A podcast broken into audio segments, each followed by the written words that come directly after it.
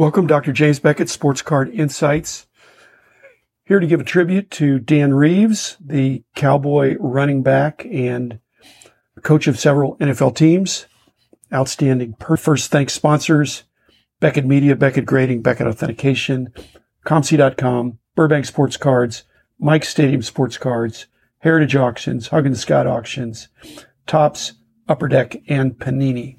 So Dan Reeves, I still remember his voice from Georgia. My grandmother was from Georgia. My mom from Virginia, but my grandmother's from Georgia. And that's an accent that just doesn't go away. Fun to listen to in that sense. Uh, by all accounts was a real class guy interestingly not that much older than me, which is very scary to think. He had uh, dementia arguably brought on by concussions, whether they recognize them as such. Football's a violent game and sad to see somebody that's otherwise in their prime have dementia and Alzheimer's types of mental debilitating uh, problems.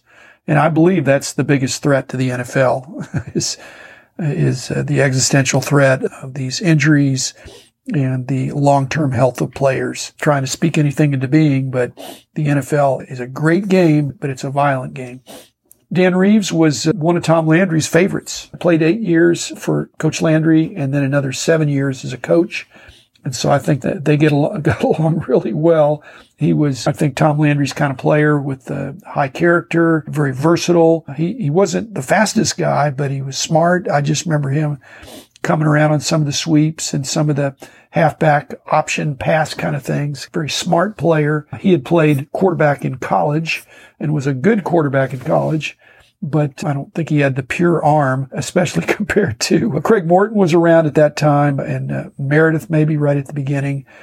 And then certainly Roger Staubach, who's actually a little bit older than Dan Reeves. And, and Staubach's another one who's had some concussions and uh, he's an amazing icon, but he'll be 80 this year. And that's a decade where things get tougher for uh, everybody. He was uh, recognized in those great cowboy years when he was there, uh, those uh, early cowboy years from the ice bowls and the Super Bowls and the things where they played.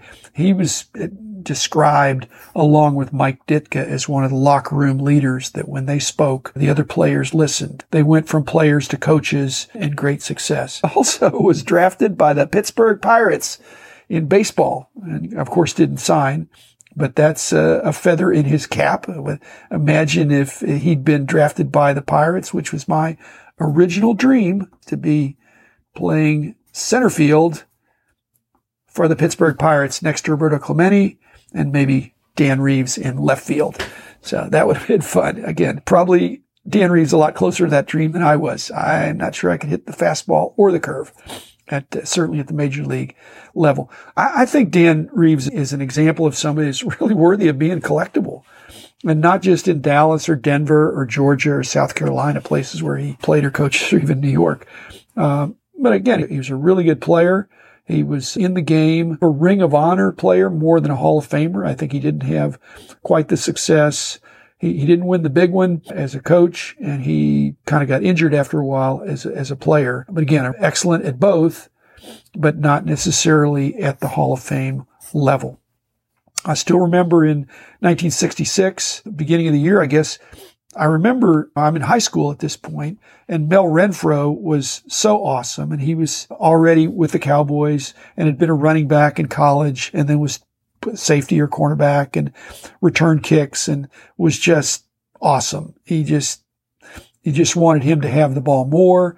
And I think Landry had the idea to move Renfro to offense in 66, even though he was an all pro defensive back and interceptor and was just all pro at that. But apparently Mel Renfro got injured, and I remember that. Again, I was, a, I think, a high school senior.